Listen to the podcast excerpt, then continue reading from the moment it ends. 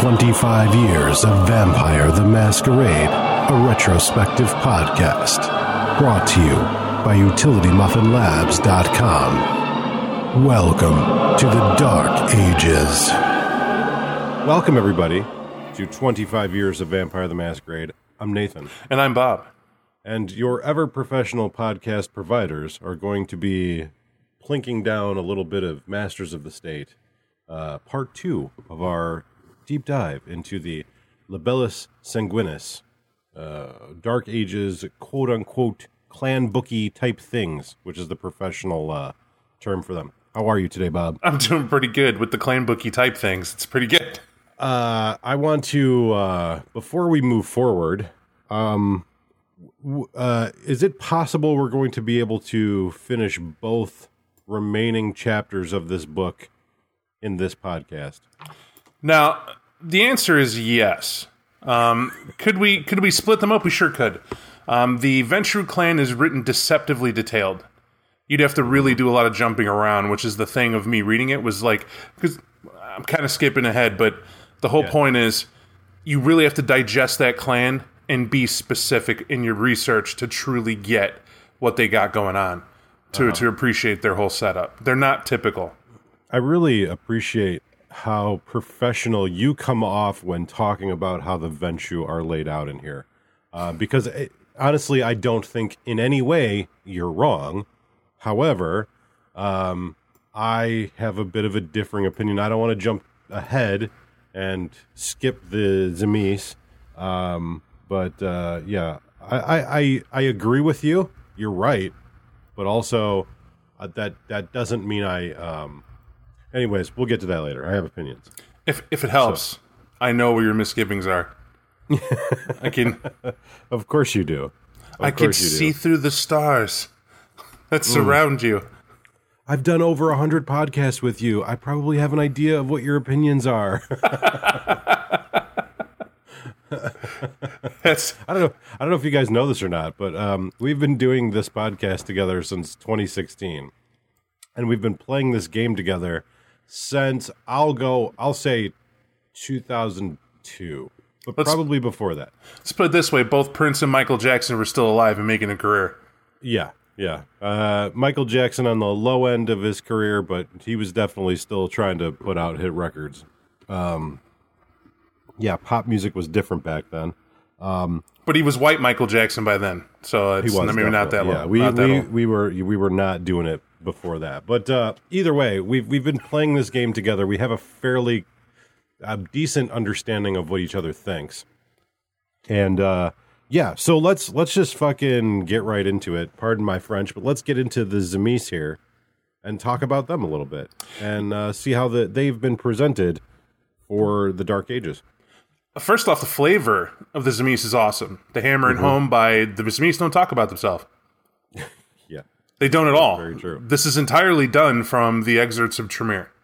yeah, right? The encounters they've had with them, the people they've they've captured two Tzimisce and have them in a dungeon, and they're torturing them for all the information they're getting about the clan. At least one Tzimisce is. It's Celestin of Clan Tremere. My memory serves; it was her name, and uh, she's sort of giving a play by play. Note though, some key things as we discuss this.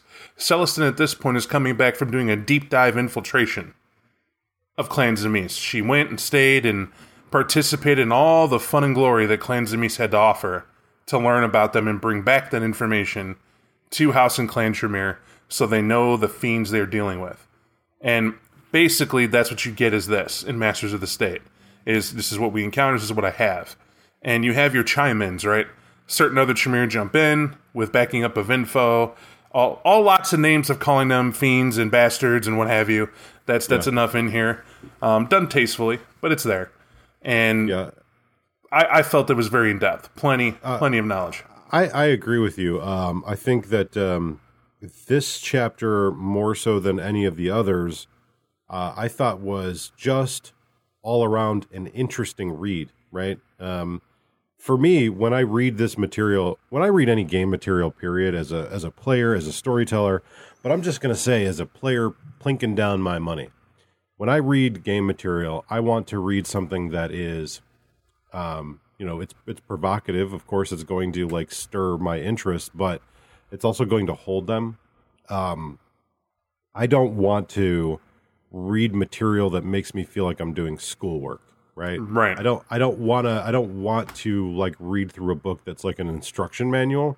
I truly don't. Like I want to read compelling material and that's that's the whole reason I ever even got involved in Vampire the Masquerade was because I was really into gaming but back in the day I never read any of the books. I just couldn't do it because it was like too much like doing schoolwork, right? You open the book and it's instructions and it's like, here's how many things you should have on your thing. And here here's this thing and here's that thing. And for me that was just not entertaining. So I gamed oh, the same way a lot of other people game. I sat at the table and I looked at my game master and I went, "Tell me what to do." Right? I didn't read any of the material. I just was like, "Here's a character I made cuz somebody told me how to make it." But when I started to discover the vampire stuff, it was it was really compelling to me. It was very interesting. It told me a story that was like like I've always been a fiction guy, right? I've always been a Stephen King horror type of kid. And stuff like this appeals to me. So, long-winded explanation aside, I let him go, folks. That's my fault. In my head, I was wrap it up, B. Wrap it up. No, I'm joking. come on, he's like, he's like pushing the button. no, exactly what you're doing is you're establishing that as you're reading this, they need to keep in mind you're coming from their angle, the same angle. You put your money down. You Mm-hmm. Want you want to do Right. this. This is what you're going for. That's Well, incredible think- insight. I think too it, it helps uh, to to explain my perspective as a reviewer, right? I may not have the same perspective as a lot of other reviewers who are looking for, you know, just hard, fast, dry information. That's not what I'm going for, right? I want to feel immersed, and I, I, I think that immersion is an imperative for anything, any good game. Long story short, wrap that shit up. Um, reading this story, that's that's what I get. I get immersion into the clan because it's coming from the perspective of the Tremere who are fighting against the Tzimisce and what they're experiencing. And I Right. feel like I feel like the horror of someone else experiencing the Tzimisce is maybe even more profound than the Tzimisce telling you about why they are what they are. I am going to tell you where I know, though, for folks who've read this book or claim to have read this book, here's the failing point of this book. The intro story is awesome, right? And I know how this occurred, and this definitely occurred in the LARP scene, which I think bled to tabletop in a lot of ways. And that's, oh, the Tremere grab people, and if they weren't invited, they torture the shit out of them, and they talk real creepy, and that's all they're about. Mm-hmm. And that's it. The rest is like, you know, body horror and, and whatever. And that's like, that. okay. And then they assume knowledge right? They'll open this book and they'll paraphrase, and they read until they got bored, same as what you were describing. Um, Although maybe not now, I have certainly not now, but that's that's the eyes of back in the day is what I was getting. Um, and when they did that, they walked around and said, "I know Tzimisce, I could do it because I know torture and I could spouse some key terms." Here's where the disservice occurs: if you do not do due diligence, you're going to miss out big time Right. when you take this quote unquote clan lores, right? I feel we got to talk about that. When people take clan lores and they don't read the Dark Ages in the modern book, what do you know? Right? And I'm not saying that they're like, oh my God, I'm a new person. and Bob's telling me I got to go and like freaking educate myself to be able to talk to something. Yes. this is reality. And if you talk about something, even if it's like people talking about Game of Thrones and they never read the book, but want to quote that the movie or the shows are the end all be all, right? Mm-hmm. If you're going to go off on some tangent of profound significance, the conversation better be from a basis of entertainment. Because if you're trying to educate someone and tell them their opinion's wrong, eh, it, you're, you're going to sound foolish. And the same I- is here. I completely agree with you, right? And and here's here's what I mean by that. Like obviously I completely agree with you about most shit that we talk about on this podcast, but I've never read the Game of Thrones books. I can uh, unabashedly without shame admit I've never read those books. But I, I don't have time. However, I have watched the shit out of that show. And I will sit down at length with Bob or with anybody else and I'll talk about that show all day long. What I won't do is give you an education on where the Targaryens came from and what, what era they they they emerged from and how the Stark family got its start. I don't know any of that because it's not in the show. Don't know it. Can't Right. talk to it. Don't And it- care. But if I wanted to know, I could go read those books. Right, and and the books give insight, and that's that's what they're for. But in the sense that uh, that might be uh, that's the analogy I think is good as anybody to relate to a mass audience right now. Mm-hmm. Right, But when it comes to vampire, for years we've been battling the so-called experts. You know, the people Mm-hmm. you run into that have all this lore, and and we've missed years, guys. We've missed a lot of energy here because they gave you the answers to that lore, short, concise, and to the point, which is what we're not being in this podcast. So we'll get to it. Um, Fe- feeds. It starts off with it talks about fiends of the east, and this is Celestin opening up and basically giving you all the basics and monikers of the clan and what they're known about. But really, she's laying out the lands they're at. Right? They're from the Vales beyond the Elbe in Sclavia. Mm-hmm. You know, she's met the various incarnate devils, as she calls them, these fiends and monsters. The word vampire comes from there. It's not vampire yet, and that's that's how it works and she's referring to even places beyond that and thus coining the term old country. Now, Right. the land of the Zemis, the old country, um, a lot of folks like to believe that this is a specific place, right? That this is a, obviously, if it's the old country, they're not talking about the new country, you know, because Istanbul is now Constantinople. So, you know, I'm being humorous. If you get the joke, congratulations. But the uh, the point is, is that the domain and dements they're referring to when they mention old country, it never changes. It's the same territories that are there. They refer to the old country from a sense of wherever you're at in the world. If someone says old country, it's Prussia, it's Romania, it's the it's the lands that surround the Black uh, the Black Sea, it's the Carpathian Mountains. It, did I say Romania? I think it did. I think you did. I think you did mention Romagna. yes, and that's where I don't know why I affected that. That was weird, but It works. It works. It works. But those are the territories that they're talking about. And that's awesome, right? Because as Celeste goes through here, Celeste, excuse me, goes through here, she's mentioning how new fresh eyes got here. She started to see something very different. Because they're isolated over there from the rest of what's going on in the known world. And what's interesting is she makes they make a point here, Tremere, to say it's older to us because we've been ravaged. We come from areas that have been steeped in war and conquests and changing hands, and Rome did its damage, the barbarian hordes did it, the Vikings came. We've had all sorts of conflict and war at this time. However, the old country has remained untouched. They've been defending their lands forever, but then she points out that does not mean it's been safe to be there. Because old clans and Tzimisce has been at war with each other since they were old clans and since they were Tzimisce. That's it's just part and parcel of what they are. Now, other than that, I mean, you can read that for the specifics and the nuance. That's what I'm getting at. Is it's really nuanced. They talk about the Tzimisce being masters of the land. Now, there's a unique thing in here that caught me and blew me away, Nate, that I've forgotten about, and it's so culturally cool. Mm-hmm. It's the fact that the Tzimisce do two things very, very well. And it's pointing out the fact that they know they are not human at all anymore. Completely. right. Upon embrace to them, it's a spiritual transubstantiation into another entity, a different being. They are quite dead, and they refer to the blood in their veins as dead water.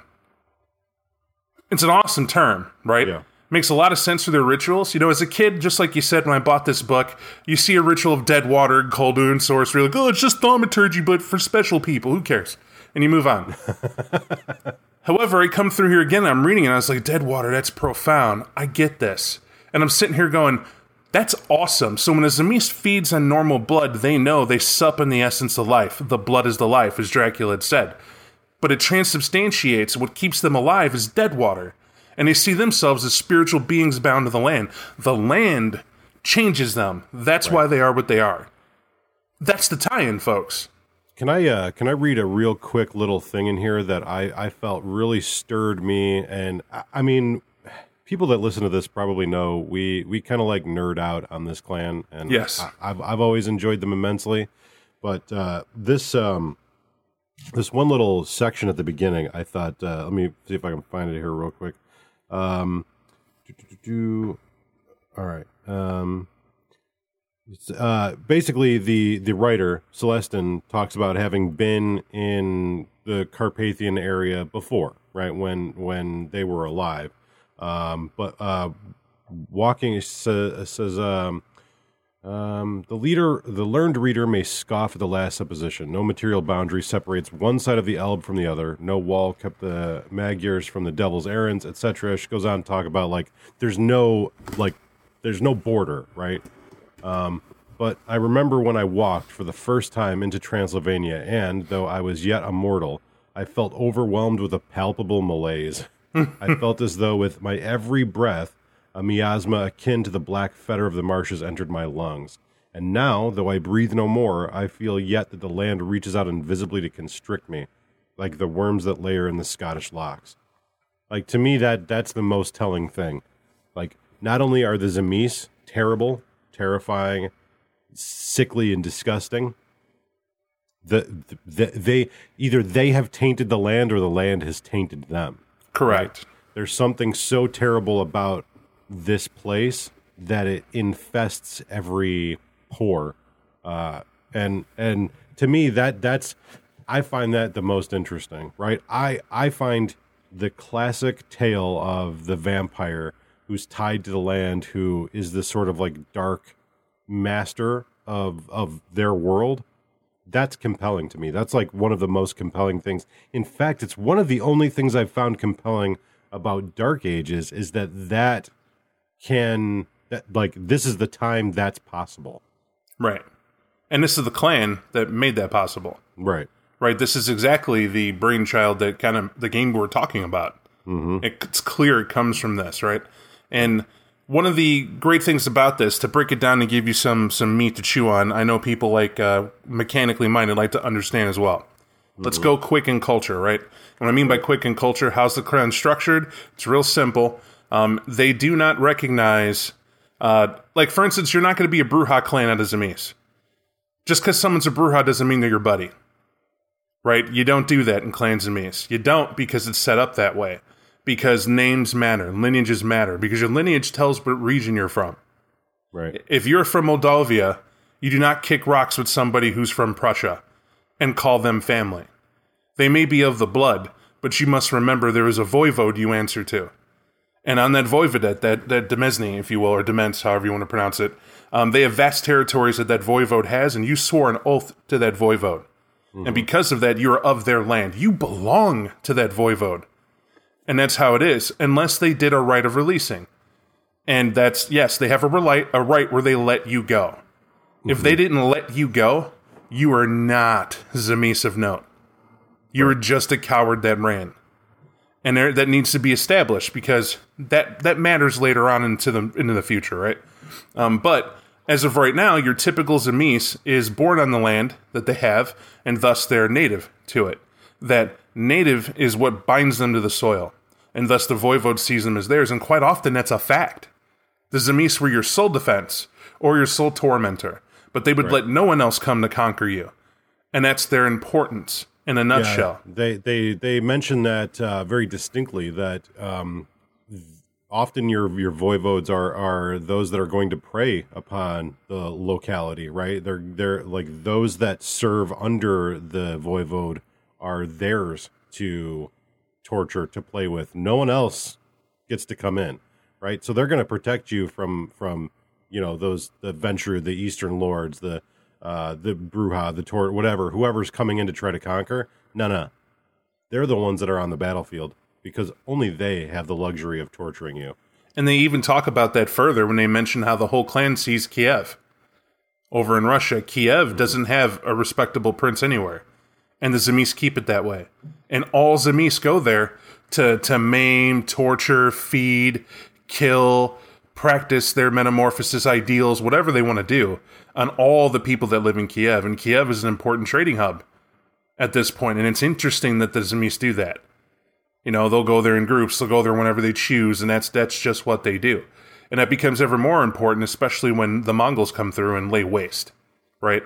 And uh, we'll leave that for a later date. But uh, point is, since we know we have regions and our loyalties to that region, and we're from that region, just because I'm Tzimisce, I'm from Moldavia. I was raised different than the one that's from Prussia. You know, we'll just use those two examples. And who knows, culturally speaking, Prussia has tall, uh, not tall tales, but they're known for being exacting. They're known for being near, near perfection on the battlefield. There was no one better looking, better dressed, better rehearsed, better to effect in that region than the Prussian army on the battlefield in terms of conquest later on. That has to come from somewhere. Now, we're before they inherit all that, but the point is, that's still there. Those seeds are there. You know, Moldavia is, is they're survivors. They're people who've been raided, conquest, you know, the Ottomans and whatnot, and going back and forth with war. They're survivors. They're gonna be different, right? And it's important that we grasp that culture as the Tzimisce clan to understand those two differences. Right. Now, that's not sold to Tzimisce, but it's ultra in it, it, it's enhanced. Is enhanced I'm looking for? Focused. As as the Tzimisce are, as they do here. Right. Why it's done. Because when you have culture to speak to, when you have a lineage to call upon, you have something that, that backs up all your story Right. as to who and what you're playing. And it breathes life into you. And because of that, they develop certain cultural things, such as you don't enter my land unless you're as a guest. And we all know of this, right? It's I send a letter of request or whatever it is because I have business to come to you on and or something on your land. And because I was polite and send that request, it's based on how that fiend, that voivode, feels about my voivode. Or if I'm that voivode. Now, if it's accepted, I come in and I'm family. The moment I get there, they'll send a group of protectors to come pick me up and servants to showcase what they have here in the land. The more powerful or different, the better. Like if I, there are lupines in the land, but I have a deal, and one of those lupines are a sworn guard, you know, every spring or whatever the case is. And yes, that can happen. Um, sure, that that lupine and is cool. They're going to come lead me back, and I'm gonna brag that this is what I have. Look at what I have. But the, when the Lord meets me, he's going to, you know, do a couple things, right? This book mentions three unique rights that you won't find anywhere because it kind of let them go to the wayside. And I want to mention them because you should really add them to a game in a cultural sense. One is the kiss of introduction. When I read this, I was kind of taken aback.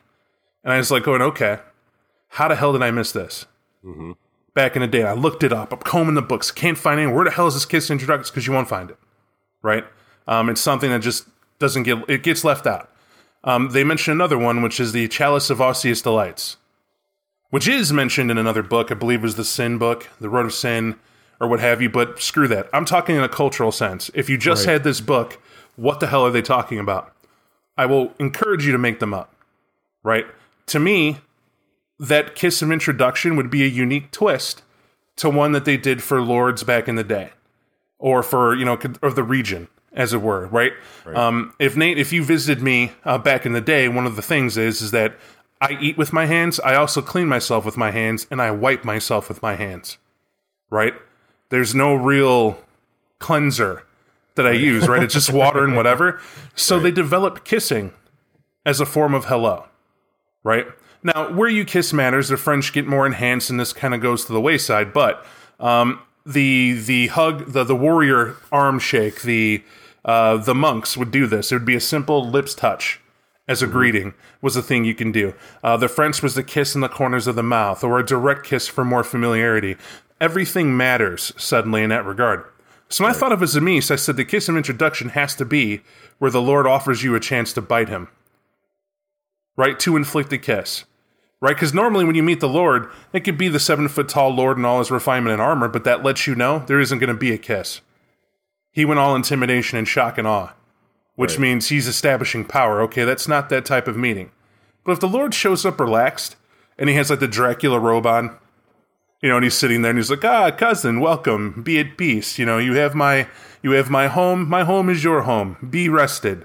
You hunger, we have prepared for you, but first uh let us kiss." You know, or something like that, and as you walk up, he offers of himself first, because that's what a host would do. You're the first to drink before the host does, and blah blah blah things like that. So you know, wherever you bite them would matter, or whatever you want to do. And that's what occurred to me in my head. I was like, that'd have to be awesome, and the pleasure senses and whatnot. And then later on, when you start digging into the Osseous delights, and you get that it's some pleasurable experience beyond even that of a normal kiss, and the, and of course they would know to do that, right? There's just cool things like that that are just you got to look up and you got to play with it to get what they were driving. Well, and I, I think that uh, the one thing that we can emphasize here is that the the reasoning behind all these things is because it seems to me, based on the writing of this clan and everything I've ever read, and, and of course reading this, what's most important to this clan is hospitality, right? Like the traditions of the old ways, right? Like they t- they talked about like at the beginning the Tremere like being greeted by the you know going to the Tzimisce kingdom and sort of like uh, the enemy comes into the door, and that's fine as long as you observe hospitality. Like we're going to war, of course. I'm going to kill you. We're we're going to destroy one another, but that's not here today, right? Right. There's this there's this very traditional line that runs through this clan, and I think um, something like not to be like too high horse or soapboxy, but I think that that's that's one thing that is um, maybe selectively edited out of people's play when they play this clan. Like they're very quick to jump on like, oh yeah, the Tzimisce are from the old country and you know da da da da da. But when playing them, reading this and playing them in the Sabbat, there's very little difference, right? Like this clan, I, to me, reading this clan in the Dark Ages has the smallest amount of changes from the Dark Ages to the modern, right? The thing I think that that is missed is that a lot of players forget where the Tzimisce come from. They forget that hospitality piece. They forget that they're an old country clan, and very much like like play this, read this, and play this. That's what you should do, both in a modern context and in the past. There, there are key differences here that I was pointing out too, because uh, I did, a, I did a, a dork pro and con list Mm-hmm. because I was like, there has to be a dividing line because Yeah. otherwise this is just the Sabbat book, and uh, it's it's it is and it isn't, and that's the that's the deception, mm-hmm. and the deception half is just what you said. Right. It's the it's the hospitality and it's the culture that make it the difference. And in the Sabbat, you just get what that crosses over. People get buried, right? Hmm. It was straight stolen from the Tzimisce as to why they bury their children. Now, the reason why they do it is simpler than anybody ever thought. You bury your child after you embrace them because you want them to crawl out of the, out of the grave to skip all the bullshit that anybody else has to go through. Yes, you're dead. You don't breathe. Yes, you crawled out of the dirt because you have died. Now, yes, you're not a human. So we get through all that crap. That's why they do it. You're, you're literally you bury him to come out, and we now get to skip a conversation I didn't want to have with you. now let's now let's get to the best of it. That's straight up what it's for. And you can see already where they tell us about that too. We want to build, soldiers. We'll make sure they don't feel that they're human. Divorce them of that already, and then explain the rest as you go. Right. Because they because they say right after that, the next thing a chilled experiences is something horrendous that your Tzimisce sire has planned for you to see. We go right from the grave to the disemboweling of some horrible thing, and I have you help out. Isn't that good? Awesome. Well, here's Tzimisce now. All right, now we move on, and we go from there. Right? That's that's as they set it up, and that's culture. It's a culture piece. It's what they do. Right, The Tzimisce did that, and so that's like okay, cool. That's interesting. Well, what's the other thing? Um, blood feast. The blood feast is something that is uh, you, you you would think that is oh man that makes sense. I'm a vampire. Let's get 20 people and dangle them up on cords and blah blah. Uh, nah, any any vampire Joe Schmo can go and do that. To a Tzimisce, that's done when you want to show on your own voivodate, your own uh, demesne, or whatever you want to call it, uh, your territory Demence, that uh, yep. that you want. I've I've been critiqued on demence so many times, right? I've had people with doctoral education tell me it's demence and it's spelled like demesne, and then someone go, "Now it's demesne," and I'm like, "Whatever, we'll just do both. Whatever I spares me a message." Tzimisce So- right? Right, exactly. So, uh, demence. I will join you in this. So, We, we can't we can't do a, a, a podcast about this clan without having uh, fifty people tell us we're saying it wrong. right. So, We don't care. Uh, so, so the effect is that the, the culture piece of them hanging people up. Why do they do that? It's to showcase two points. One, all those people are supposed to be handpicked by the voivode. They, they, their odds are they're going to be someone important to them that was relevant to them as a mortal. However, they're offered to you because it's the host giving you this feast. It's not a feast to have a feast. Right. Has when to be I, a host. When I offer you to, when I invite you to my house as my very special guest, I'm not going to serve you Big Macs and fries, right? Like that's not something you know. I'm gonna I'm gonna lay out like the you know the prime rib and you know the the per, the the all the great fixins. That's what I'm gonna lay out because I am the voivode. But I imagine see. But let's say you pick uh, this simple naked woman, and that's who you choose to feed from, and she expires. And as you're done drinking, I grab you by the shoulder, and I'm like, Nathan, it's good that you've chosen Kate. Kate was special to me. I raised her from an infant. She knew so much things about the wild, and she cared so much about the plants around, and she helped me grow them. She was like a daughter to me. It's good that you ate her, though. I think she appreciates this. That's fucked up. Is it not? Is that not more horrific than just somebody just whine, fuck, oh, and you ate him and I don't care Right, about her. You don't care. Let's move on. No, no, no. There's care here. You've wounded this monster on a level, Mm-hmm. and they thank you for it, right? They, they, that's a bond you have now Right. and you and you go from that. And that's that again. This is nuance that you got to you got to nail this home with, and they get to all of it. Um, blood music. Long story short, um, it's it's kind of it's kind of going through the custom pieces, but they tell you a story about hanging up a different variety. There are those you feast from, and then there are those poor souls that were draped naked up on the ceiling as they tell in the story, and their mouths are shaped into poor size and and they're only allowed to basically exert this sound through there. It makes like a flute noise, and it's this weird inhale and out of this poor whatever sound that makes off of like twenty individuals who are writhing in agony from hanging up on a ceiling by whatever hook they have put in because he's providing you with music. Good guy. Yeah, I, I, I think really the the truth of the matter is like the Tzimisce are disgusting. They're they are horrible. They should not be admired. However, um, yeah, there there's a lot of creativity. You know, it's I, I always think of Hellraiser. You know, that's that's my go to. Like Hellraiser to me is very much like one part this clan, you know, or this clan is one part Hellraiser, one part Count Dracula, and uh, yeah, I, I don't. Uh, um, they should not be admired. However, the, they they can be very fun to play if you're into exploring some of those uh, darker parts of, of vampiric nature, for sure. I, I admire those who try to portray them and divorce yourself of your humanity to be able to play them, right? Without without being gratuitously violent.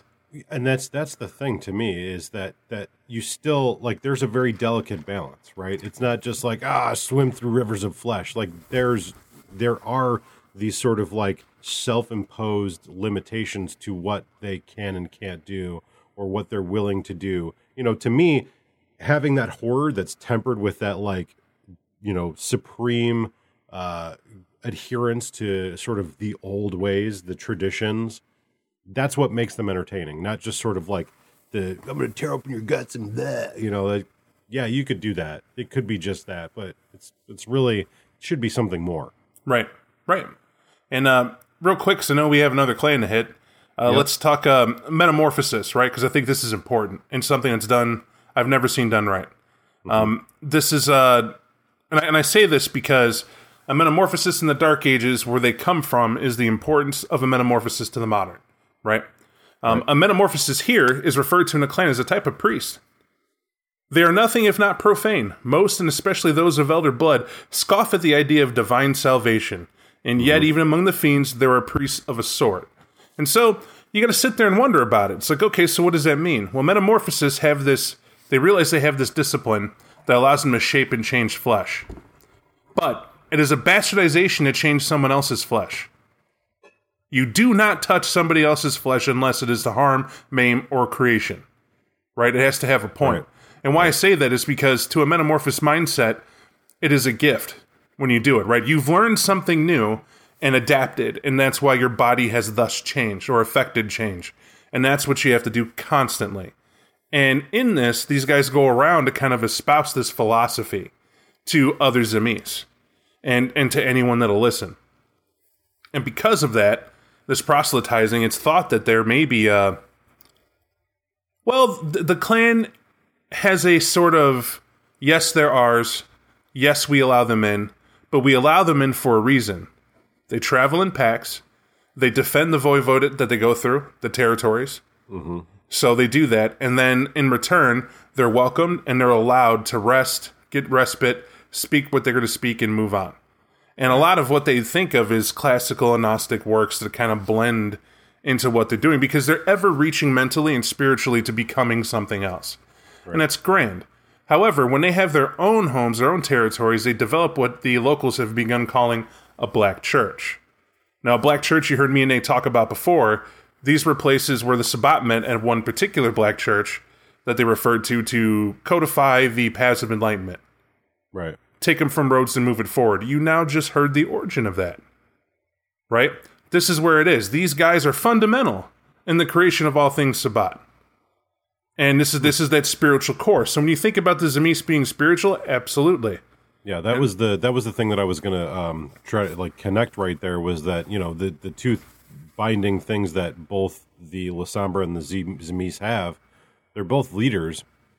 They're both like like leaders, masters of the state, um, but they have that spiritual connection that binds them, right? The Tzimisce very much. Um, if you look at the overall, like they have the metamorphism, they also have the Koldun, they have that bind that ties them to the land, and that carries that lays the track, right? It's, we're building the railroad to the Sabbat with these two clans, and and there's definitely key elements here for people who are truly interested in the lore, even if you're not playing Dark Ages. Like For sure. reading this material can help you to build a better foundation of an understanding of that lore, right? So if you're a new player or you're a player that that's been playing for a little while and you're missing some key elements to the you know how we got to where we are, quote unquote, this is a great piece of material to get you there. And we hit the uh, the part. One of my favorite pieces here was, you know, I talked about this a lot. It was about the Ventrue making an attempt uh, to take over the East, and this is where its budding roots are. This exact seeds right here. Um, they talk about the Teutonic hordes or the Teuton hordes, right? And the Teutons were basically a group of barbarians at this point um, who are in the territory and are naturally fighting in Lithuania, right? It's sort of where they were, and they're they're button heads since Rome. They've kind of been doing that in this area. Great fighters, right? Germanic descent, pretty cool. Um, but they eventually disappear. You like just you never hear about them. And then out of nowhere, like centuries later, the Teutonic Knights come out of nowhere, right? And they just start stomping ground. Well, what you'll get when you read through these books, and I'm going to just give you a sneak peek here because you're really, it's going to be, we already reviewed the book, it'd be hard pressed to get to it, but the uh, seeds they lay out here is the fact that the Ventrue are, well, they did it. They're the, they're the ones who help influence the Teutonic Knights to come down here and through here because of Ventrue conquest. And we'll get to that mindset in a second. Um, but the whole point is this is why the Fiends are, well, upset with the Ventrue, Right. right? Don't see eye to eye to them. This is actually the whole crux of why they didn't join the Sabbat. You invaded before you asked us anything. And as a whole, that is the grievous, most grievous insult you can give a voivode. Right? You came to take without asking. Had you asked, we might have given. You never know Right. and that's the that's the whole point. But Right. it's just an open and shut right there. Um, it's fun to read about to learn how that goes about because I don't want to take away from this fact that even in the Tzimisce, particularly Lithuania, they live in terror. Because even at this point, because this is a Dark Ages book, but we're after the actual Dark Ages, right? We're in between this time. It's like 30 years after the Dark Ages before we get into the, uh, uh, believe it's the Long Night, or is this the Long Night now? I forget which. one. it's like it's like this. We're before we're before Vampire Twenty Dark Ages. Is the point I'm getting at? Yeah, yeah. Um, so this is 1197. Uh, uh, Dark Ages 20 is, I believe, 1242, if memory serves Yeah. correctly. Yeah. Yep. And uh, that's that's the point. But at this time, uh, what we're looking at in Lithuania is the fact that they have still older legends Tzimisce. There's Tzimisce that Tzimisce are afraid of, and here's why. There's mostly marshes in this territory, right in Lithuania. Now imagine you're the two you're the Teutons, right, and you're warring with these people, but you, there are villages that exist where they live in terror of what is out in the swamp. So much so they build these shrines, these mm-hmm. totemic shrines out there, and they sacrifice their own to them to, to, to keep whatever is in there from coming to them. Right. We we we're talking about a horror film that Bob likes, right? Because that's Right. That's the type of horror film Bob would like to see and own. And as I'm sitting here listening or reading this, I was like, "Holy shit, that's that's awesome and terrifying." You know, that right there is a story unto itself. But why do they do that? And then you find out that there exists a, a group of vampires out here, a group of Tzimisce, who are so old that they've never heard of whatever God is. They never heard of Christ. They never Right.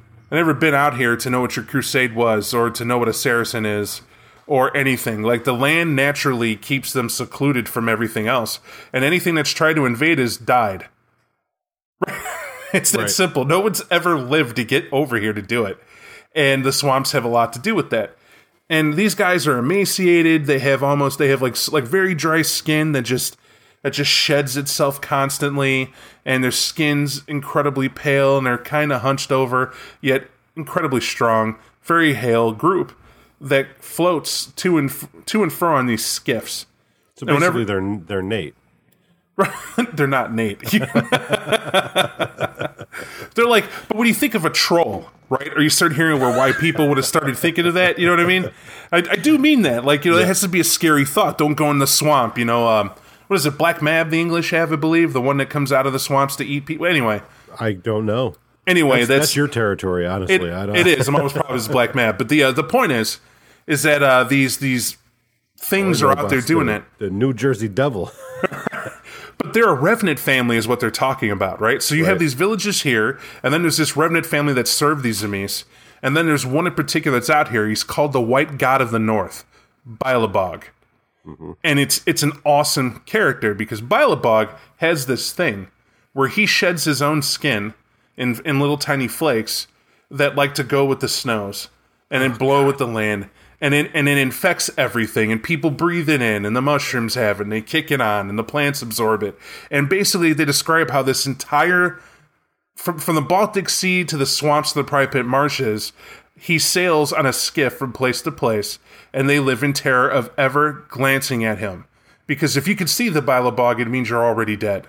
it's stuff like that. I'm reading that, and like I really enjoy this stuff because I I like the the the horror of it. I like the potential for how terrifying and terrible that stuff can be.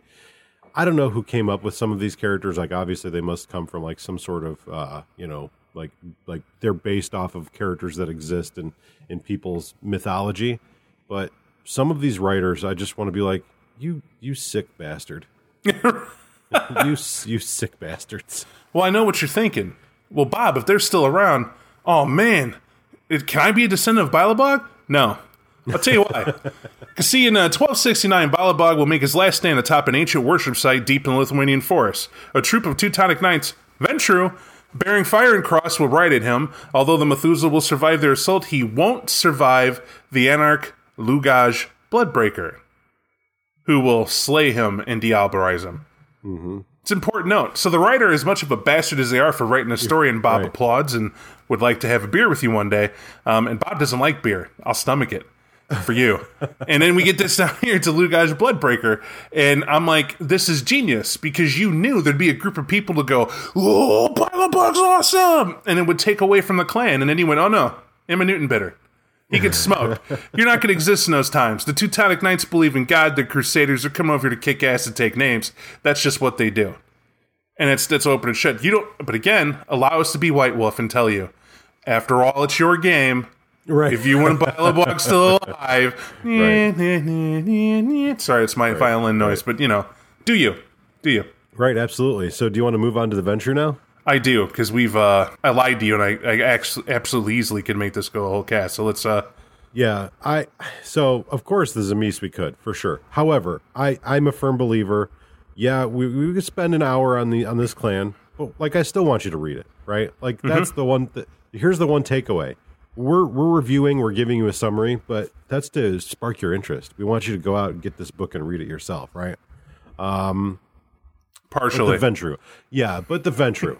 the Ventrue. So I I like the Ventrue clan. I always have. They're one of my favorite clans, right? A lot of people see them as very vanilla, very straightforward, very leadership, and I feel like chapters like this one in this book are why they have that opinion. Um spoiler alert, did not care for this chapter really at all. And the one the like the very few little parts of it that I liked, I felt like they didn't devote enough attention to, and I certainly would have rather read those stories. Hmm. Yeah. Interesting. So, um, I so here's number one. The first thing that struck me was um, the the references to the Deva, the secret masters, and I thought I was done with that shit. I thought it was over, I, and then reading this, I'm like, I don't, I don't care about that. I don't want it. That's not. No, that's annoying we me. caught the part where they decry those people as insane, right? well, all throughout the chapter, they reference the Deva. Right. They, they in the parts they reference them, It's they throw them in like, and there are people among us who will say that it's the Deva that did this, but they're Right. fools Right. because they can't understand that this is why this happened. And the Yeah. people who throw up the Deva are someone that they don't even like, right? The vast hold is the ecclesiasticals, right? Mm-hmm. Because Ventrue at this point they have four dividing factions, right? You have the Byzantines, which basically when Rome fell, they all went to the Eastern Rome, Right. right? That's where they went, which you know is, is Byzantine. That's where they went. Constantinople and all that fun stuff. Keep the Roman traditions alive. That's their point. You have the Incarnu, which the Incarnu exists to avenge Rome's fall. That's what the Incarnu is for. They're not there to just be Methuselahs to watch for the jihad from afar. These are people who took very, very, very, very fucking hard the loss of Rome mm-hmm. because the amount of effort that was put there, and they are often the Incarnu are children from then, and that's Right. that's that point. And then you have the nobles. The nobles are the Ventrue you know. You know them. Manipulate the noble classes, influence the kingdom, grow all that influence, get all that money. That's that's them. And then there's the damn ecclesiasticals. These are focused on the church to influence the people through the church, devout followers. You're going to find that being typical in the Dark Ages setting of any clan. They're all going to have a bid for that church, which is which is your source of culture, and that's why. There's- maybe uh, I, just real quick like maybe the reason why i don't care for this section too much is because like i just had i just had like the biggest rock concert with the Lasombra and the Tzimisce where like you know it was like all the big ones showed up right like whoever your your favorite bands are. And then it was like oh but closing it is i'll i'll use a band i don't like as an example like closing out the show tonight is green day. And i'm like great green day. Like i kind of liked them when i was 14 but like i'm like okay. Uh so yeah I, I think it was just like by the time i got to here it was very much like just i'm reading this and it's like they're they're telling me the summary of politics in the 1300s or the the 13th century and i'm like ugh, i can't But what can't you're not it. understanding is that the the other clan, if they weren't for this clan, if they weren't for this section, Mm-hmm. your Lasombra, your Tzimisce wouldn't have what they have. okay i i can understand that i i can agree with you on that um, I mean, it's- it's- however, it still bored the shit out of me. Because we got to remember back to the back to the beginning. Who who spawned the Greek the Greek wars ongoing? Who influenced it? Right from from those Mm-hmm. who remember, you're probably screaming out. Well, Sparta was influenced. right. right? So the Spartans right there. You also had the Brujah who were over in Athens tending to that as well. And so, and by influence, I mean they were influenced by them and thus governing with them, right? Finding out ways to get these guys going. And you remember Camilla the chicken? I know you do, right? Camilla the chicken was a part of that. This is part of her whole f- brainchild that made this possible. I've well, been the- told that Camilla is a is a male. whatever. Don't be called Camilla. You want to be a male, whatever. And, and I'm in 2019. You it could be a male or female. It's whatever Camilla identifies with. Okay, and that's and that's how it goes. Let, let's let's reference it to what it actually is. It's a vampire, so we'll call it it Okay, so because it's probably too powerful for such nonsense. Well, I'm just trying to change that vision here, right? So we know that the Ventrue kickstart the seeds, right? They're just like the story starters. And then you get the Brujah, and you see that rivalry, and we move forward, right? And then you add the Lasombra out of nowhere, right? To come from pirating in the Iberian Peninsula, right? That's what seems to be where they come from. Now the Tzimisce are sitting over here. They're handling their thing in the old country. All right, that explains it too, because the known world is not the world we live in right now. The known world's Europe right? That's that's where they're sitting at, or as far to the east as the Mongol horde will rumble, and that's that's where you have it. So when you look at it that confined, and you start thinking about this, these Ventrue are really important because at this time, the Ventrue live by three rules, right? I call them the grand lessons, or the great lessons, what I'll call them. Number one, defend what is yours. Paramount, simply whatever you've taken that is yours and you must defend it. The second lesson, the acquisition of power only whets the appetite for more. Think about that. Those are conqueror words, right? I'm excited. I'm Ventrue right now because damn it, that makes sense to me. So, Right. so real quick, I want to jump in so that we know who we're talking about. So, Camilla is actually like um, it's a uh, it's a sobriquet. It's like not you know it's a it's an epithet. Uh, it's but the actual character is Titus Ventruus Camillus, which is how they should have referenced it forever in every book because we definitely would have had a different impression. Look, it's too late, Titus. right. You, you Camilla now. it's done. I'm sorry. That's what happened. You know. I just want to, I just want to say the the character's childer is Tiberius Carnifex, which is like the most bad. Like, don't hide these names. Wear them with Right. pride. Look, so Janus Africanus. How do you get that name? Badass Holy conquered shit. Hannibal. I am Latin as fuck. Oh Jesus. Okay. All right. All right. I'm Latin as Baticaticus, right? It's the- All right. Hold up. Hold up. Do you? I'm not trying to get involved here. okay, and, and here's the final lesson. Uh, we must combine the strengths of the children of Seth and the children of Cain uh, to resist the manipulations of the antediluvians. Now, why is that pivotal? Nate doesn't like the secret masters. I don't like that term either. I think it's ill defined. They call them the Deva. Right. Now, the Deva is a cool term. It's not a bad term, right? We know that it gets reused again in another another edition of in the Chronicles of Darkness. It's used again. Mm-hmm. It's a badass claim. But the Deva are basically gods. That's what they are. They don't know what the hell it is that's manipulating, but they know they exist, right? And the Ventrue know. Because the Ventrue hold the reins of power. They sit back and they analyze all this data that bores the Nates in the world, and they uh-huh. go, This is conquest, and we've been conquesting. How the hell did we lose that territory? That was ironclad. We had everyone paid off. We had everyone in their place. Everyone knew what they were doing. Why did it fall apart? And then one of when somebody goes, and it's probably one of these ecclesiastical dumbasses, it was like, "Well, God wills it. Does he? Kill that son of a bitch and find out who did it." And then someone goes, "But my lord, who did it was a powerful unknown vampire that awoke, and apparently oh, didn't like what happened." Yeah. So what do we call them? Well, fine. I guess don't kill him, but know that your Deva has two legs and fangs. Okay? I mean, that's that's that's how they treat them, right? Let's not call it the boogeyman because we know the boogeyman has a face. And they kind of Yeah. hammer it here where they didn't in that first clan book. They so they they definitely they talk about that here. Um, but you know they, I, I I don't know. It's to me it's like we don't know why we failed, so it's the Deva. But they, th- but they throw around some big points here, right? I'm gonna tell you. I'm gonna talk to you about two. I won't go through it all, but let me throw up the Ventrue Alexander, the Prince of Paris, right? Ventrue Alexander was a badass, truly was. He's a traditional Ventrue prince like you know and love. He's a tyrant when he needs to be, and he's justice in the best of nights. And he's trying to deal with, understand why he's a badass. Fifth gens were typical walking around at this time they had territory, and then you would see their children. And if you had a problem, Big Daddy Fifth Gen would come talk to you, Right. or Big Mama Fifth Gen, depending on what what area you were saddened to be a part of. You know, depends on what you got. He existed and stood out in a time where eh, really there was competition. But Alexander, Fourth Gen, they say, was sitting there kicking rocks in eh, in Paris when Paris was dominant. They were everywhere. They owned most of England. They owned or territory of England, the island as they called it. And you know, and Paris is rocking it out everywhere else. And we have that, but they're hotly contesting each other because Clan Ventrue, the nobles of Clan Ventrue, are trying to rule them nobles. So are the Toreador. The Toreador are also warring with other Toreador for control over Paris, right? And it's Toreador dominance. So there's this wild thing going on. But then out of nowhere, Ventrue Alexander's the prince. Well, how do we contest him? And Clan Toreador goes, we'll create our own system of matter where we matter. And they team up and they call it the Courts of Love. Right.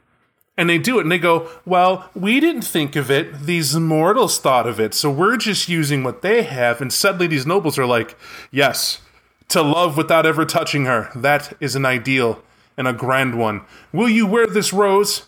Will you wear this? Please, it's, I love you. I know you're married and I know it's wrong, but, you know, chivalry is the idea we're hammering home. But the Tortors see it as a form of control. And rightly so. It is. To love from afar but never touch sounds like a deal. Let's just call it manipulation, folks. It's manipulation. Right. And so that's what it is. And I know this already. I've already had this debate in chats with people. Bob Chivalry was a manipulation. Yes, it is. You convinced a bunch of knights, nobles, who were trained in war and had the money to have what they have, who had no war to fight, and they were getting more violent and more violent, and the tournaments were getting rocking out, and nobles were hating nobles. And you decided that instead of just marrying these knuckleheads off, you threw into their head the idea that they could love someone from afar without going to war and then a state, kill everybody on it, and take her for themselves. you were stopping them from committing a worse crime. That's a manipulation, though. Mm-hmm. And you worked it in such a way where it convinced them that, that was a good thing. And you know what? It was. It spawned all sorts of poetry and poetry writing and classical bullshit that I really I feel it's cool, no big deal, but I don't have time to tell you here. But now Clan Toreador, who's often lauded as this, ah, they're just cupids. They just cupid. Nah, they're pimps. They figured it out. and they and they cracked a whip and they said, Hey Alexander, hey boo, you're in Paris, you're the Prince of Paris. We just want to talk to you for a little bit Right. Right? And so they, they have this group, and Alexander, he isn't stupid. Alexander sits back and he's like, hmm, you wish to talk to me? I'll allow it, but I allow everyone to come and speak. What? Wait, wait. Paris is ours, like collectively. No, no. Paris is mine. You could be here, and we'll allow anyone else that is of sufficient standing and of proper bearing to be here. You hear what I'm saying? Right. This is the birth of your high courts, folks. Right. Your high clans versus slow clans. This is this is where this is leading to. You know it is. And they invite him in to talk about all the stuff the clans have to worry about. But what you don't know about Alexander, or why it's a good story, the Toreador freaking honeypot him. They give him this chick, right? There's this chick he's sweet on, right at court, and it's a Toreador, and they yeah, kind of. Pro- this is the this is in my notes. oh, sorry. Go ahead. I won't take no, it no, from no. you. No, no, no, no. The- do you- it's in my notes as exclamation mark the Rose story exclamation mark. So I forget her name. It's an L. I think it, it might have been Liliana, something like that. It's a lovely L name. Right, is- right. It's a it's a lovely L name. It's Lovely uh, L name. It's yes. glorious. You'll- y- yes. Those of you who know every word in these books will know it by heart. I to me, it does not matter. uh, I don't know how fine this woman had to be. it's it's uh Lorraine. Lorraine. Okay. Lorraine. Yeah. Beautiful name. I don't know how fine she had to be. I don't know how well spoken she had to have been. Yeah. To woo a fourth gen, Methuselah existed for thousands of years. Yeah. BC was easily where he's from. Right.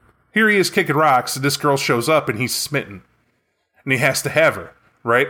And she's like, no. And he's like, but I'm the prince. No. I you, you're bitch, you're gonna be mine. No, and don't call me that. You're right, I'm sorry. And the courts of love write him a demerit. Right? Prince Right. Prince Alexander, you're on notice. We don't refer to them as bitches. You got it wrong. Oh, you're right. I'm sorry. I'm sorry. Uh, yes, you can have some more territory. But I'm not joking. As much of a joke as I'm making this, it's essentially what's going on, Right. right? The courts of love make all these rules that these people suddenly are giving a shit about for some reason, and tyrants and whatever, and probably because they're bored. But the point is, he gets Lorraine.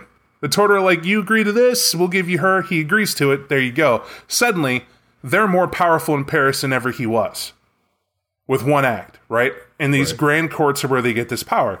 Well, while Alexander's out playing with Lorraine trying to win her affections, because get this, no matter what he does, no matter what he gives her, no matter how he is, she doesn't pay him any attention.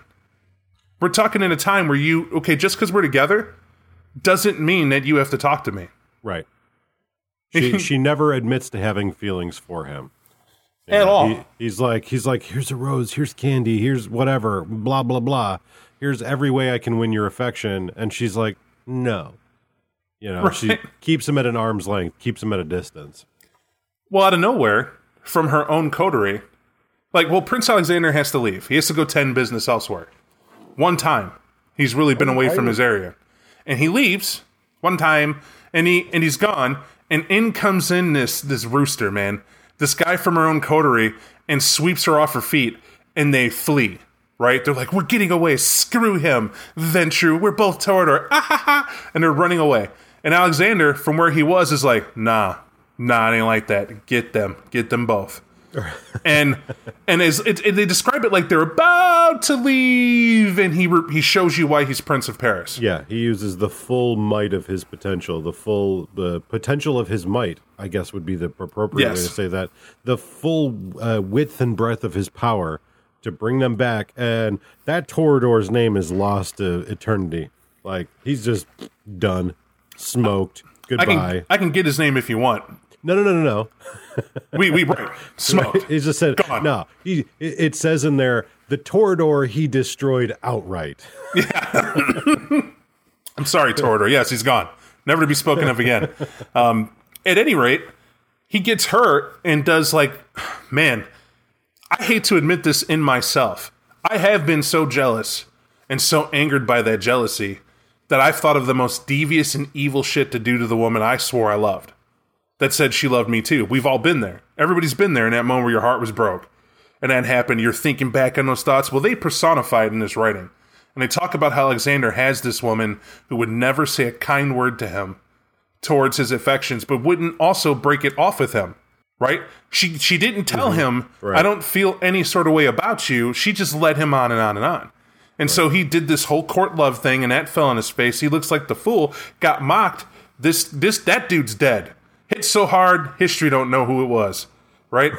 now, now You're she's an ashtray. right. Now she's here, and uh, this dude's like, you know, he's got no one. He doesn't have Bob, who who gets to sit at his shoulder and tell him, "Yo, Alexander, man, that's the girl you love, and so she doesn't love you. Let it go. It's your own ego you're battling. Get over it.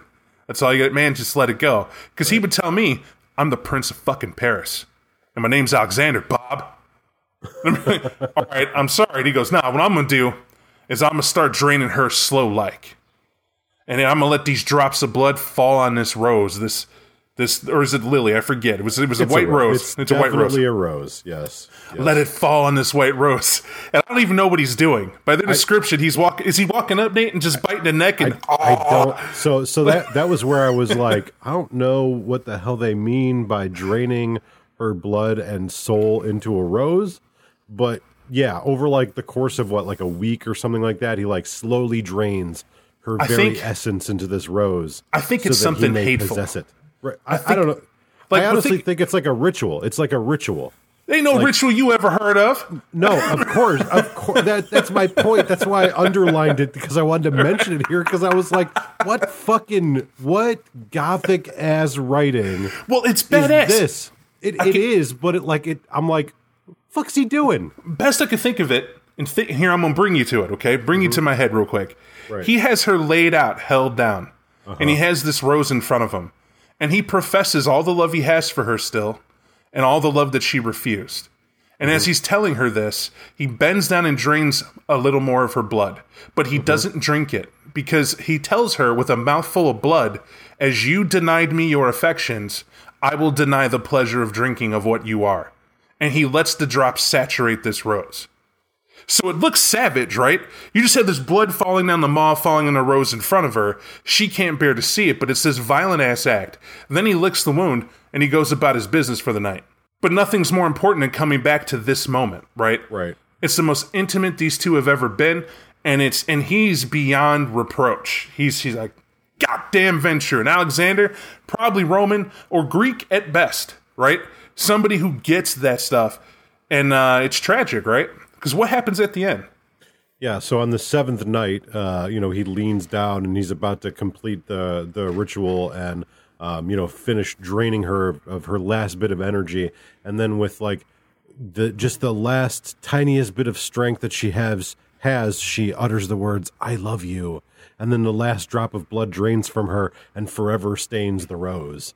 And I'm like, Oh, you can't help but feel for this cat. You were with him. It was like he's righteous. There was a deal made. She said she wanted to be there. She was there enjoying everything. At any point, she could have told him no, but you know the clan put her there. They probably groomed her to be there. And so she's there to political purpose, and Alexander's fucking with. He's like, nah, you're here because you want to be here. You don't got to do this. Hey, hey, boo, I'm Alexander. What's up? She's like, no, no. And then ran away with the dude she wanted to be with, but never told him. Like he didn't rate ever. He didn't rate in being a friend. He didn't rate in being anything but a dude getting used. And when he realized it, he took the revenge he should have. And he has that back, and as he's doing it, she realizes the one way to communicate. Or actually, let me be honest. It doesn't say one way or the other. I'm of two minds about it. I sincerely think this woman fell in love with him when he was doing this. Because he's not professing a hate. His very act's not a hateful act. Not totally. Right? she didn't know what's going on. But he's mm-hmm. coming in and drinking slowly, and he's trying to. He, he's probably fighting every fucking night to not go in and kill her. Mm-hmm. Can we be real? That has to be something to see her. And he's like, I can't do it. I got this beast rearing for it, but the human in me is in here, and I, I'm doing justice. I am the prince. You made me kill you, because if, if I don't kill you, the whole court's going to know. The whole territory is going to be in revolt. I got to figure it out.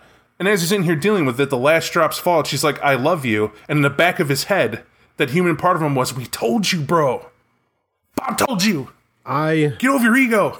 I want to say the way that you paint this picture is significantly better than I read it.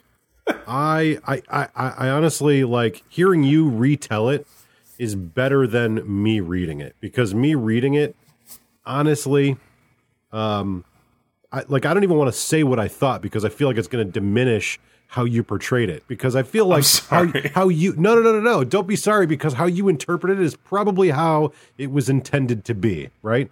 All all I, and I apologize to everyone listening because they're probably going to get the same thing like Nate you're kind of a dick because the whole time I was reading it I was just like I want to read about what Mithras is doing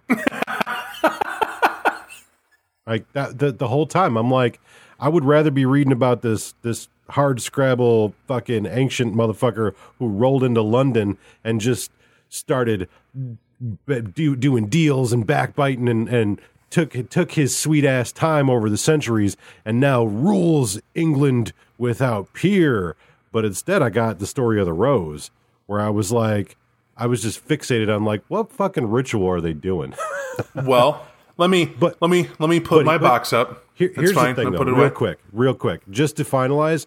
Reading that story, I was like, this is like the most hardcore, like gothic story I've ever read in one of these vampire books. Right? Like we talk about like gothic punk and like the concept of what vampire is, and like to me, this is everything that this game it was intended to be. Right? You're Right. bleeding on the rose, unrequited love the just getting stabbed in the heart when your lover finally admits that that she loved you and you just and you're the madness that it brings. Like this is one of those classic stories that makes this game.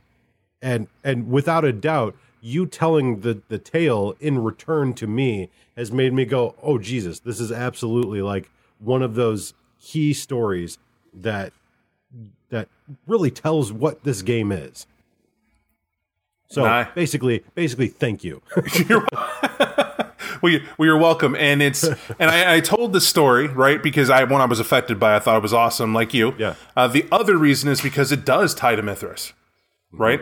Here's why: England's just an island, right? That's the the Plantagenet violence is going on, and you guys look that up.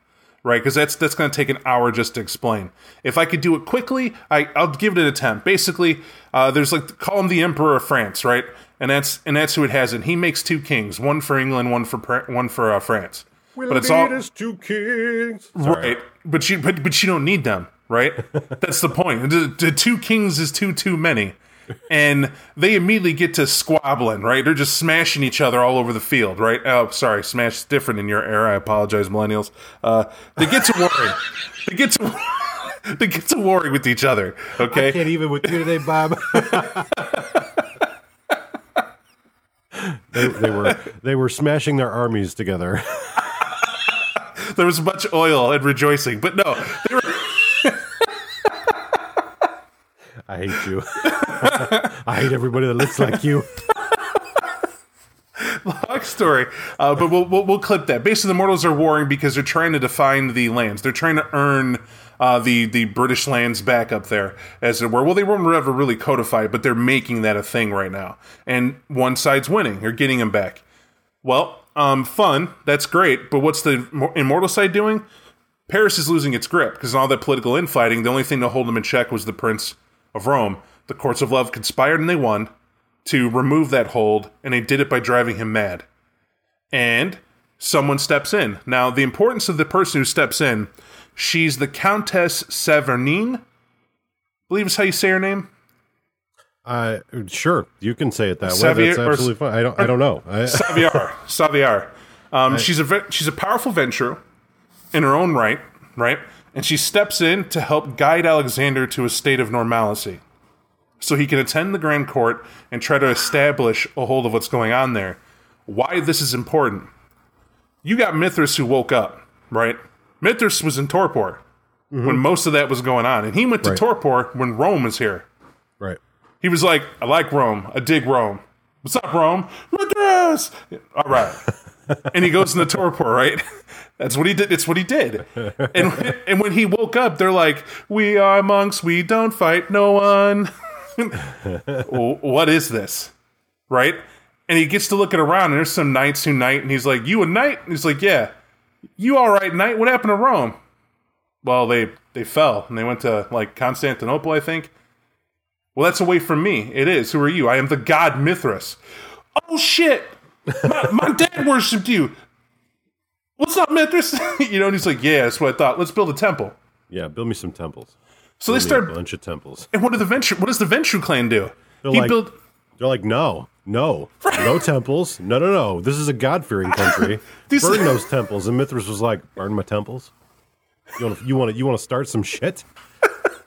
Y'all must have forgot who Mithras is. Hold on. Y'all burn my temples, right? I'm just gonna lay back in the cut, right? And what I'm gonna do is now for like the next three centuries, I'm just gonna turn brother against brother, friend against friend, and y'all are just gonna fight. Nobody's gonna know. Oh, I'm here the whole time. Hey, what's up? I'm Mithras. Are, are they working for me? Are they working for me? I don't know. As long as you all kill each other. Well said. That's just precisely what he does. He sh- he does a pimp move, like just has it all laid out. And more importantly than even that, he tells the surviving clans, "Get to Scotland. You go somewhere Right. I don't care about, but you don't be here by tomorrow night." Like, he just pushes them straight out, and they're like, like, "This gets back to the Grand Court." And they're thinking to themselves, well, we got Alexander, but Alexander's not Mithras. What do you mean? Alexander's, I don't care about Mithras. He's over there. I'm in France and he has an island. I, I don't, where's my lover? And then you have this countess going, Right. Your lover's in your room, remember? We brought her ghost back so she could speak with you. Right? Oh, Bomb. Not going to find this in your book. Bob did dirt. He dug. He figured that out. That bitch evil.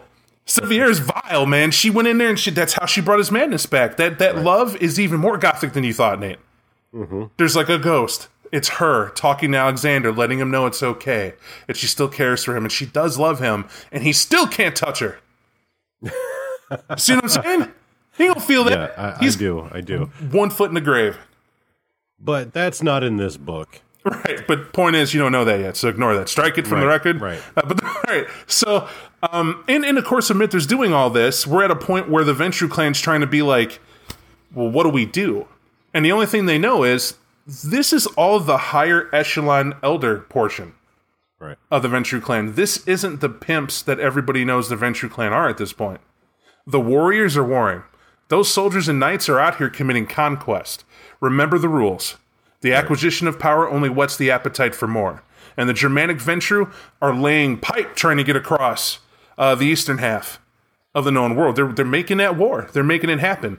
And they here fully admit to the fact that they know about the Tzimisce and are having trouble with the Tzimisce, so they soften them up and they give them uh, the the funding they need is Tremere, excuse me, to oppose and buy them time and give them soldiers, and then they also put the Teutonic Knights over there. They fund to have them directed that way. The ecclesiarchs and the nobles agree it's a good idea. So too they agreed. The church nodded their head about heathens working in the forest. We told you about Bilabog on purpose. So you understand why the church went, yes, of course. There's God fearing people making pagan sacrifices to, to the God who needs lotion or needs some lotion liniment and probably needs to use that. What was that old school? Uh, to stop your head from flaking, whatever it is. Needs. I need don't to- know. Some head and shoulders. Yeah, head either and way, shoulders. That's what it was. Either way, that shit ain't right. It's got to go. Everybody knows. Everybody knows. Flaky God got to go. no flaky God, man. Ain't gonna get no, no, nothing done. You got But way yeah. too much going on.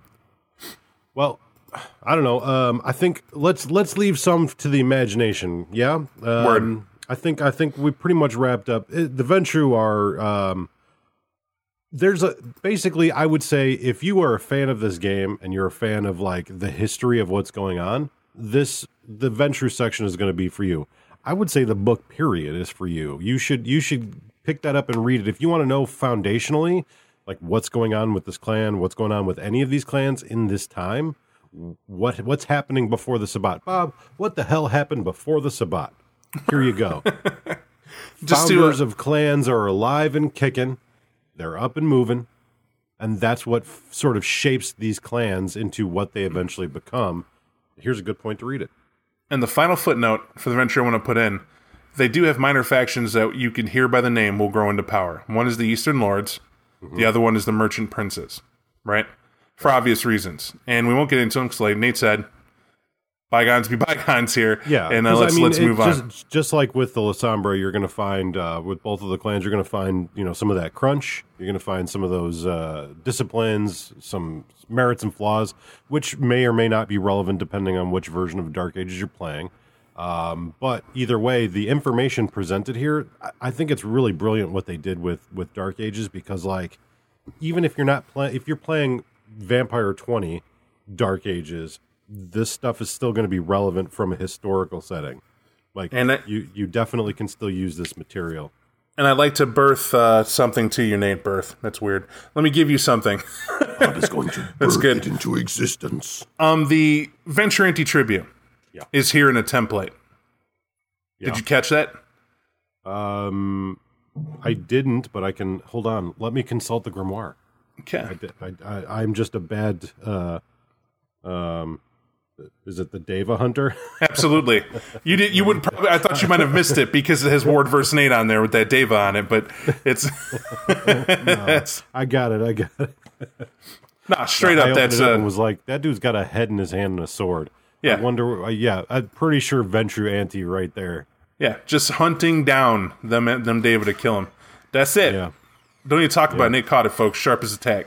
Yeah, so if you're if you're currently playing in uh, an OWbN LARP and you want to know what the Deva are, they're not whatever has been presented in your game. Um, they're just they're just powerful supernatural entities trying to control the world, except for the Ventrue because they're fighting against them. So, um, yeah. Anyways, that's not that's not a that's I'm not I'm not trying to like do anything there. Anyways, thank you. Uh, so next week we return with a, a new a new review, a new zoo review. We are going to be reading and reviewing Clash of Wills, which uh, I believe is a um, scenario. So uh, we'll try real hard to uh, to give that a positive review because um, it's I, anyways it's the first one of of Dark Ages that we've read. So I really have no idea what to expect. I don't know, um, you know, for module purposes, what Dark Ages looks like. Um, you know, we've done we've done the Giovanni Chronicles, which I, I are not quite Dark Ages, um, Right. But yeah, so so uh, I'm interested. I'm very uh, I'm excited actually to read it um, because I- don't know what a module for Dark Ages looks like. So um, I do see that Bob has a, a strained look on his face, and he's waving me off like he does. You're golden. You're golden. All right. Well, uh, thank you guys for listening. We definitely appreciate your continued um service and, and patronage. Um, you can listen to the end of this podcast to find out how you can help to support us a little bit more. Um, or just check us out at patreon.com forward slash 25 years of Vampire the Masquerade, all one word. I believe that's correct. Um, check us out on Twitter. Check us out on Facebook. Um, do those things. Also, as we get new material, as new games come out, we want to share in the same excitement with you. We're planning on being at Gen Con this year. If you would like to hang out with us at Gen Con, if you uh, would like to sit down with us and you know bend our ears with the you know the theories about the game and all that fun stuff, uh, let us know. Hit us up on Discord um, or any of the other ways that you can get in touch with us. We are sort of tentatively planning a meetup. I'm working on stuff. So if you're going to be at Gen Con, you like our podcast, reach out to us. We'll have more information for you in the future. So, um, but anyways, thank you guys for listening. We'll talk to you again later. Thank you. Thank you for listening to 25 Years of Vampire the Masquerade. If you like our podcast and you'd like to help support our show, consider backing us at patreon.com forward slash 25 Years of Vampire the Masquerade. We offer reward tiers of additional Patreon only podcasts, t shirts, and personalized gaming experiences. Follow us on Twitter, Facebook, and Instagram, and go to our website, utilitymuffinlabs.com, for links to all of our social media, additional podcasts, and more. If you'd like to chat with us, submit a title for review, promote your gaming related stuff, or anything else you can think of, email me at nathan at utilitymuffinlabs.com. Utility Muffin Labs, consistently rated adequate.